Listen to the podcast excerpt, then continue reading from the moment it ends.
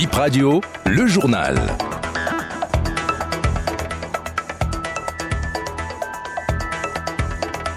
Bonjour à toutes et à tous, vous êtes sur Bénin Info Première et c'est l'heure de la première session informative, les grands as.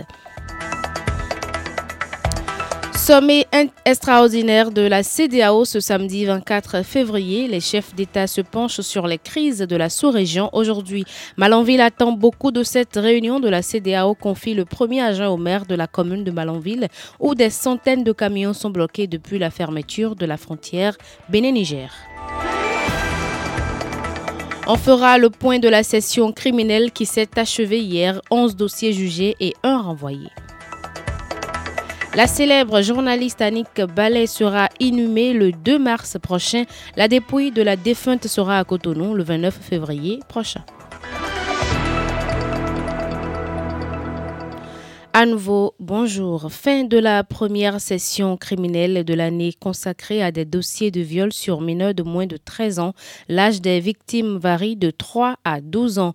La session a prononcé un acquittement et des condamnations allant de 30 mois d'emprisonnement ferme à 30 ans de réclusion criminelle. Sur les 12 affaires programmées, 11 ont été effectivement jugées et une a fait l'objet de renvoi. Ouverture le 5, ouverte pardon, le 5 février, elle a été clôturée mercredi 21 février dernier. Une rencontre qui pourrait être décisive samedi à Abuja au Nigeria, le sommet extraordinaire de la CDAO sur les crises dans la sous-région ouest africaine.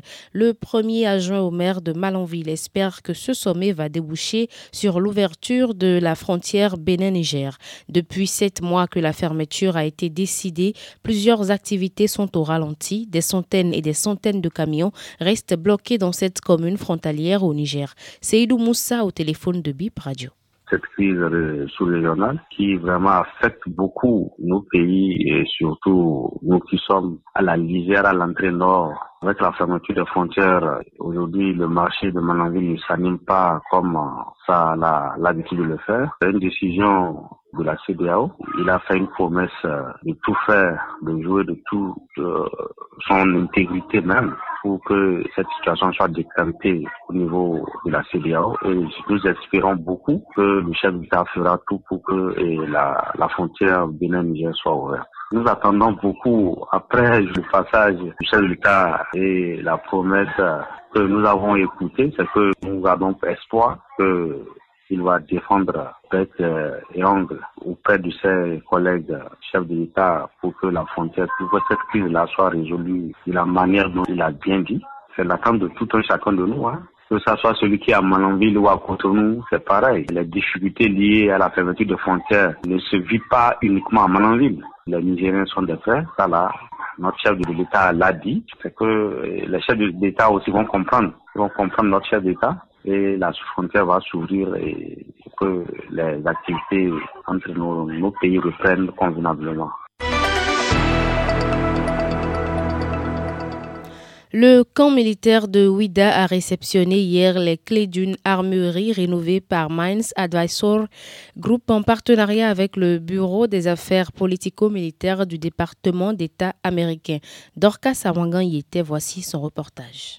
C'est désormais l'armurerie de trois bataillons dont le premier groupement blindé, le troisième BIA et l'école des sous-officiers. Le bâtiment réfectionné est peint en jaune-blanc. C'est là que seront entreposées armes et munitions. Le coût de la rénovation est estimé à 1,5 million de dollars. Après l'épisode de l'explosion du dépôt de Tofo en 2023, la réfection de Ouida vient à point nommé. Le colonel Pierre Ossa s'en réjouit. La mûrie de Ouida avait besoin d'être rénovée car elle n'était pas sécurisée. Parce que quand on parle d'armurerie, on parle de sécurisation. Il faut pas que l'accès soit facile. Et nous savons ce qui se passe au nord Bénin présentement. La prolifération des armes légères. Les gens cherchent les armes. Ils attaquent les casernes. C'est l'armurerie d'abord. Mais si l'armurerie est sécurisée, ils ne peuvent pas rentrer. Vous avez vu le joyau qui est fait là. C'est bien sécurisé pour nous. Donc chaque bataillon a son armurier et a son espace. Les États-Unis constituent un partenaire de l'opération ce qui justifie la présence de Brynil Ellis, chargée d'affaires de l'ambassade des États-Unis d'Amérique. Le traitement des armes est quelque chose de, très très important. Il faut un traitement qui va sauver des vies. Il faut également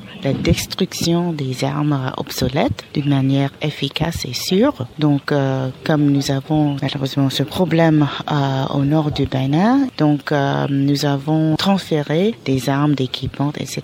Donc, le traitement efficace et sûr, ça fait partie de l'ensemble de nos contributions. Eva Yards, chef projet du Mines Advisory Group, appartient à l'ONG qui a réalisé le projet. Voici sa description de l'armurerie rénovée l'épaisseur du mur par exemple qu'il fallait euh, agrandir pour euh, s'aligner avec les conventions internationales. Il y a vraiment quelque chose de très standardisé. En la matière, on a fourni euh, de l'équipement pour stocker les armes, donc des armoires, des râteliers. On a également aussi renforcé la sécurité des portes, également la peinture. Donc c'est vraiment un travail d'ensemble sur comment améliorer la sécurité de ce bâtiment-là pour du coup trois unités ici au camp militaire de Ouida. Donc ça correspond à plusieurs milliers d'armes. L'ONG ne remettra pas les clés sans montrer au béninois comment ça marche? Une formation de deux semaines est programmée pour le personnel gestionnaire chargé de l'armerie. 14 personnes seront formées.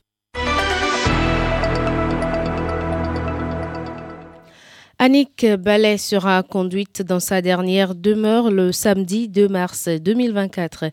Le programme des obsèques de l'ancienne journaliste à l'Office de radiodiffusion et télévision du Bénin est connu. Jeudi 29 février 2024 à 21h30, arrivée de la dépouille à l'aéroport Cardinal Bernardin Gantin. Vendredi 1er mars 2024 à 20h30, veillée de prière à l'église Bon Pasteur de Kadjeon. Samedi 2 mars 2024 de 7h30 à 10h, exposition du corps et hommage dans la salle attenante de Procy Morgue à Papa.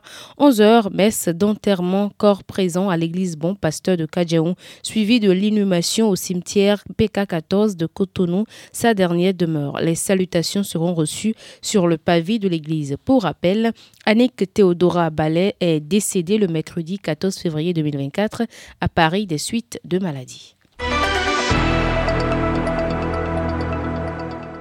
L'artiste Amir, membre du groupe Diamant Noir, met sur le marché discographique un single intitulé Kondo, une comédie musicale sur le trône du roi Béanzin dans laquelle Ignace Donmetok intervient avec le groupe Teriba. Il est entouré de plusieurs autres artistes qui ont laissé leur empreinte vocale. La sortie est prévue pour avril 2024. Didier Nassé Gandé Sedoha, metteur en scène de ce scénario, nous parle de cette œuvre.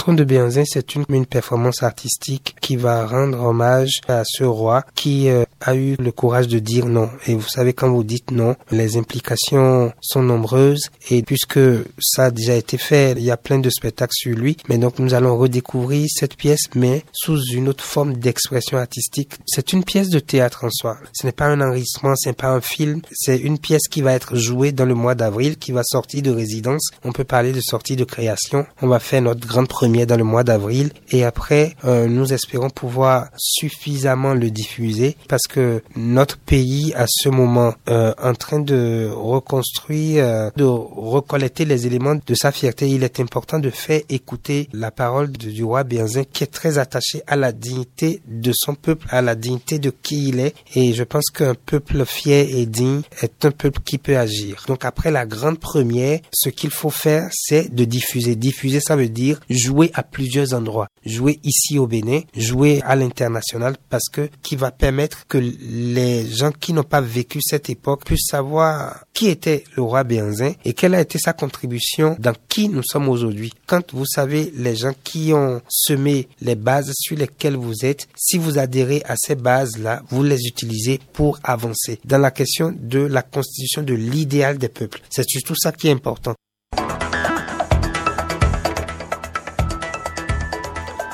C'est la fin de cette euh, première session informative. Merci à vous de nous avoir suivis. C'était Razak Moussa et Chimène Fassinou Gango. Très bonne journée à vous.